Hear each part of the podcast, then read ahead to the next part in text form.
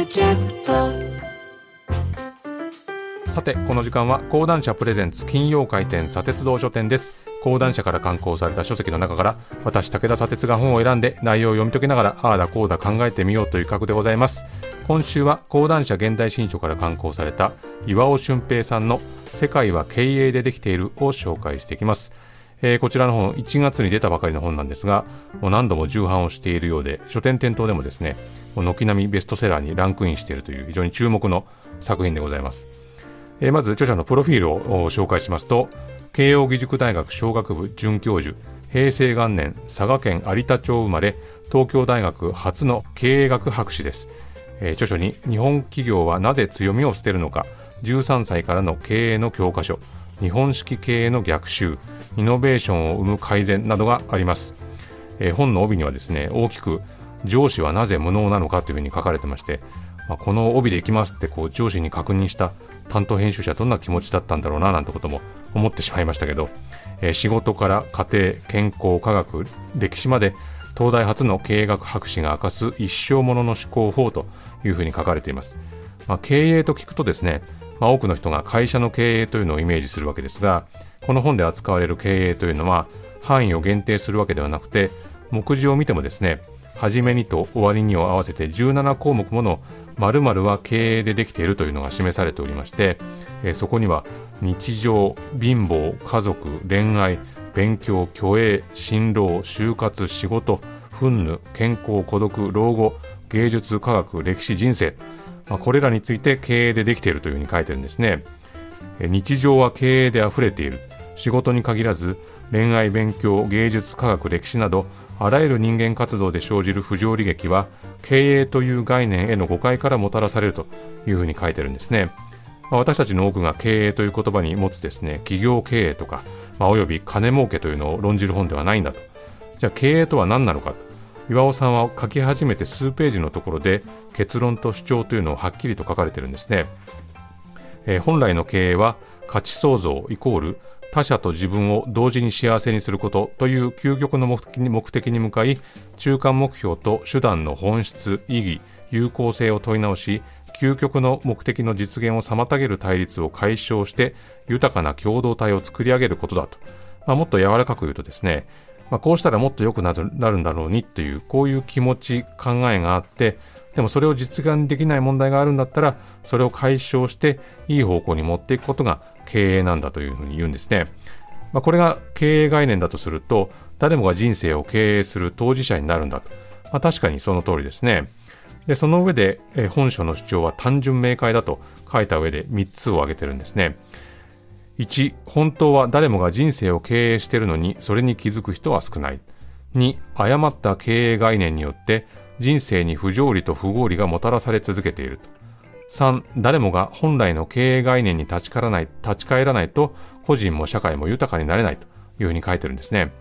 まあ、これとにかく岩尾さんの書き口が、まあ、性格がいいか悪いかというとなかなか悪いというのが特徴的でして、まあ、その点はご自身でも何度も強調されてるんですけれども、まあ、それによって、まあ、ありとあらゆる方面の固定概念がガリガリと削り取られていくと。で、その削り取られていく様子を読みながら、時折この著者の視点が読んでる側に対してもですね、じゃあそちらはどうよっていう感じで問いかけてくるような緊張感っていうのがあるんですね。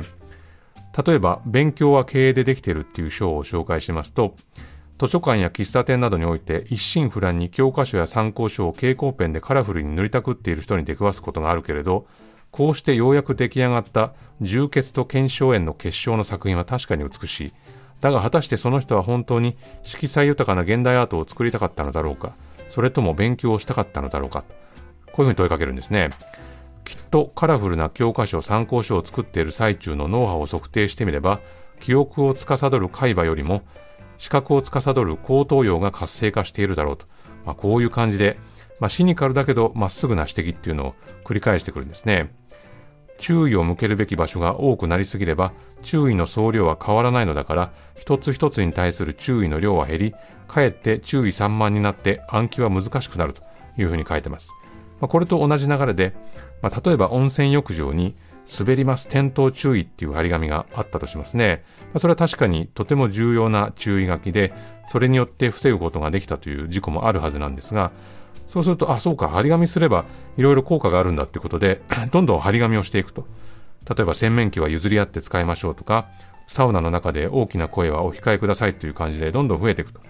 で、張り紙に配分される注意の量っていうのは変わらないので、その結果、どうでもいいかもしれない問題に対する注意によって、重要な問題への注意っていうのが締め出されてしまう。これによって大きな事故が繰り返されてしまうと。まあ、最初のこの勉強の話に戻りますと、まあ、あれもこれもやらなくちゃいけない。テスト前にはこれ全部記憶しないと暗記しないとまずいというふうに焦ると。すると、全部記憶しなきゃまずいっていうのがゴールになると。でもそのゴール設定っていうのは実は間違っていて、例えば何かの試験に合格したいのであれば、出題者の意図に沿う回答を時間内に書き上げる能力をつけるっていうのが、まあ、本来のゴールなのにずれていってしまうと。それは勉強を経営するっていう考え方があまりにも欠落してるんじゃないかと、こういうふうに書くんですね。他にもですね、虚栄は経営でできてるっていう章があります。虚栄っていうのはあの虚栄心、見栄を張るの虚栄ですけれども、えこんな例を出します。例えばですね、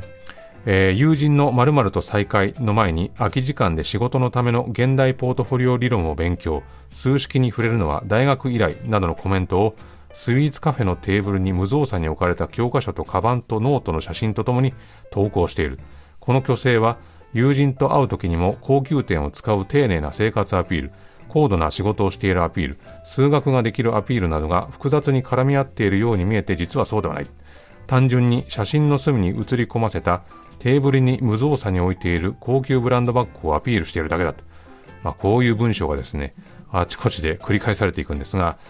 動物学的に見れば虚勢行動というのは力関係が定まっていない間柄において上下関係の形成を通じて接触と生殖の優先順位を、えー、明確化する機能を持つものだからこの野生感覚の虚勢は人間の活動において今ではほとんど意味を持たないのだからこんなものを追いかけていても愚の骨頂ではないかと考えるというふうにあるんですね。まあ、しかしまあそこへの反論というのもあって人間にとっては虚勢の機能的役割ではなく情緒的な役割がより重要な意味を持っているのだからバックをさりげなく見せびらかすのは効果的との意見もあると。しかしと、まあ、ここでさらにしかしをかぶせるとですね、虚勢を張って相手からの尊敬を勝ち得ようとしても、虚勢自体が尊厳の土台となる友情を壊して、結果的に尊敬は得られないというトラップだと。製品の強度を確かめるために金槌で叩いて壊してしまうようなものだというふうにも書いてるんですね。まあ、今あのマウンティングっていうものはあちこちで行われてますけれども、その結果は確率論的には敗北というのが濃厚で、他者からの尊敬に飢えている時代に他者からの尊敬を欲するのであれば、尊敬を奪うんじゃなくて、まあ、尊敬を作り出せばいいじゃないかと。まずは目の前の人を尊敬してみたらどうかと言うんですね。で、あくまでも練習として、この本の作者を尊敬してみるのはどうかと。繰り返すが練習であって宣伝用ではないと。試しにこれまで読んだ中で最高のエッセイと SNS に投稿してみようと。すると私はそんな素直で心が広い読者の皆様を尊敬する。こうしてめでたく相互尊敬が生まれると。こういう感じでですね、話がどんどん膨らんでいく。まあ、飛び火していって回転していくんですが、まあ、その展開する力にいつの間にか引き込まれちゃうんですね。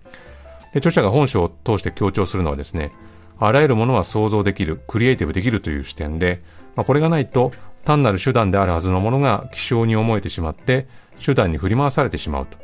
終わりにの中でですね、価値が無限に想像できるものならば、他者は奪い合いの相手ではなく、価値の作り合いの仲間になれるというふうに書いてるんですね。